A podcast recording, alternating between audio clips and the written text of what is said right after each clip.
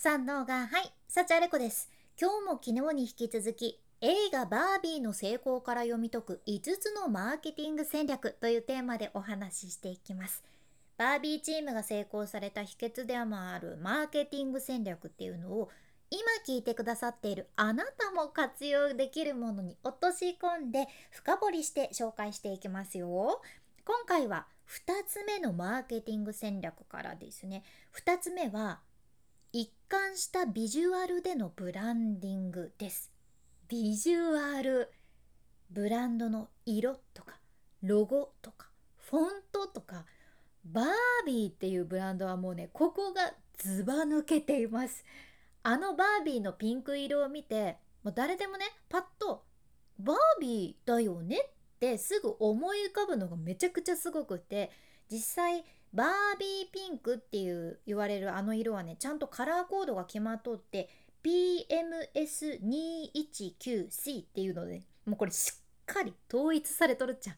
なんとなくここら辺かなじゃなくて、もうバチッと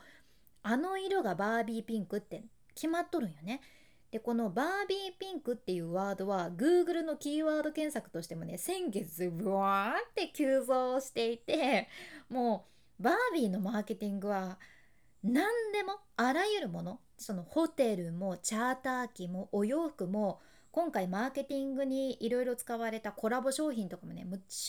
超大胆に恐れずに、あの特徴的なピンク色とバービーのロゴであえて目立たせて来られたじゃん。だってバーガーキングのハンバーガーとのコラボもされてたけど、あのバービーピンク色のソースをハンバーガーにかけるって大丈夫ですかってちょっとね思っちゃうけど、でもそこはしっかりバービーピンク色のソースをハンバーガーにかけててバービーをしっかり貫いてて天才やと思いませんかでもこれって難しいことなんよね。だってさ、時にそういう大胆なブランディングって人の反感を買うこともあるやん。でもその大胆さが人を引きつけて、たくさんの人に認知してもらえるっていうのがあるけん、だからその勇気を出せるかどうかなんよねでもこの一貫したビジュアルって本当に強くって、例えば白色と緑色、これで浮かびやすいのがスターバックス、黄色と赤色はマクドナルドとか、青色と黄色はイケアとかね。あとティファニー、あの綺麗な色はティファニーブルーっても言われるんやけど、今言ったようなロゴを見てなくてもその色だけですぐ分かるブランドってめちゃくちゃ最強なんですよでもどうやってからそうやって認知してもらえるのかっていうと、自分が発信するビジュアルに一貫性を持たせる必要があって、でこれが個人で活用できるレベルでいうと、やっぱり自分が使うウェブサイトとかインスタ、いろんな SNS、 そこら辺をできれば同じ色を使うとケチってことなんよね。ただ何かしらこう目立たせるためだけにへんてこな色を選ぶ必要はないっちゃけど、自分のブランドの個性に合った色とかロゴのフォントを選ぶのも大事になってきます。ここも意識したいところですね。ではマーケティング戦略3つ目に移りましょう。3つ目はコラボレーションです。もうバービーのコラボマーケティングめちゃすごくて100を超えるブランドとのコラボもされて、かついろんな大手の雑誌、大手のテレビ番組ともコラボして、それからとんでもない量の UGC につながる施策も行われたよね。 UGC っていうのはつまりユーザーが、ファンの人たちがバービーに関する SNS 投稿を作りたくなるようにしっかりマーケティングされたわけじゃん。もう天才もうアインシュタインなのかなっていう感じで、他にもね世の中天才たくさんおるんやけど、でもこれを自分ごとで考えてみるとね、いやそんな大手のブランドとコラボするとか、いやそんなすごい番組に出演してコラボするとか、すごい雑誌に載せてもらうとか、それバービーチームじゃないから無理っすよって思いますよねでもここから大事な要素だけ抽出していくと、そんな必ずしも大きいところとのコラボじゃなくても、例えば自分のところと同じような規模で同じようなターゲット層を持っていて、自分のところとお互い補完し合えるような商品とかサービスを持つブランド、そういったところを見つけて、そこと協力してプロモーションするというのは一つじゃん。例えば水着ブランドと日焼け止めのブランド、ここのコラボとかもお互い補完し合えて相性良さそうですよねで、実際バービーはこれを実践されてきて、バービーチームもそしてそのコラボするお相手もお互いウィンウ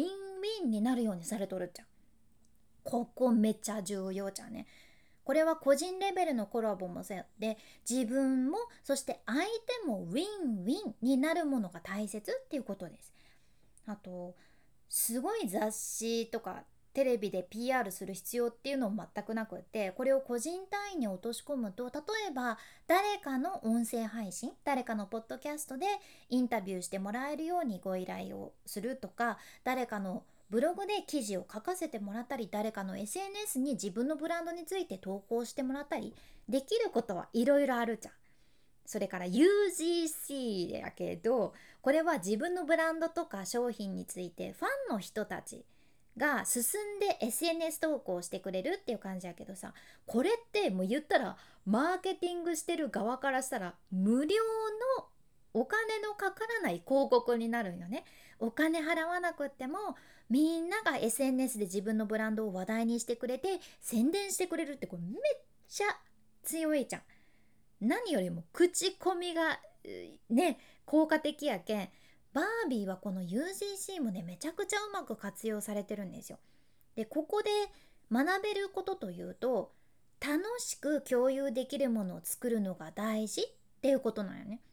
特にビジネス系の人たちが見落としがちなものかなって思っちゃうけど、単純に心から楽しめる情報とか、友達につい教えたくなっちゃうような面白い笑える情報って、これめちゃくちゃ価値があるんですよ。バービーはそのフィルターをかけるとバービーの顔になるっていう AI フィルターを作って、これでみんなが楽しく自分の顔もバービー風になったっていうね SNS 投稿も増えたんやけど、それだけやなくって、例えばみんなが参加できるクイズを作ったり、みんなが SNS 投稿をして競い合えるコンテストを作ったり、今のトレンドと自分のブランドを掛け合わせてユニークな方法で UGC を増やすのっていうのも一つなんよね。ただバービーはもうバービー自体がトレンドど真ん中で SNS での UGC もねたくさん増えたわけじゃけど、自然に広がっていくもうとっても強力な無料の広告ってことで、ここは押さえておきたいところです。ということで今回は2つご紹介しました。一貫したビジュアルでのブランディング、それからコラボレーションってことでしたけど、また明日続きシェアさせていただくのでお楽しみにどうぞ。このポッドキャストでは海外の最新情報をこれからもシェアしていくけん、聞き逃さないようにフォローもしくは無料のサブスク登録のボタン、そちらが応援のフォローボタンになっとるけんまだ押してないというあなた、ぜひ今のうちにポチッと忘れずに押しておいてください。さてちょっと今日はここからちょこっと雑談しますが、今日ねさっきも実家から段ボール箱が届いて、段ボール箱だけじゃないんやけど中にいろいろ入ってて、かわいい洋服とか靴下とか海苔とかパリパリのねご飯といただく海苔とか入っててありがたいんやけど、なんとヤマピーさんの T シャツも入っておりましたそうなんです。うちの母はね山下智久さんの大ファンで、もうずっと大ファンでいらっしゃいまして娘の私の分もグッズを買ってくれるので、なぜかね私も山下さんのグッズをいくつか持ってるっていう流れなんよね今回の T シャツも何の T シャツかはわからんけど可愛い T シャツでした。お家で着たいと思いますでもさ、山下さんには私本当に感謝で、山下さんのおかげでうちの母は元気に楽しみを持って生きてこれてるなって強く思うけ、もうね本当山下さんのますますのご繁栄と多大なる幸福を本気で願っております、いやこんなにさ人を元気にできるってすごい仕事やなって思うし、いつもね母が山下さんの何か新しい仕事が決まった時にやったって元気になるのを見ると、私も頑張ろうって思わせていただけるとても貴重な存在でございます。いつもありがとうございます君に幸あれ。ではまた。博多弁の幸あれ子でした。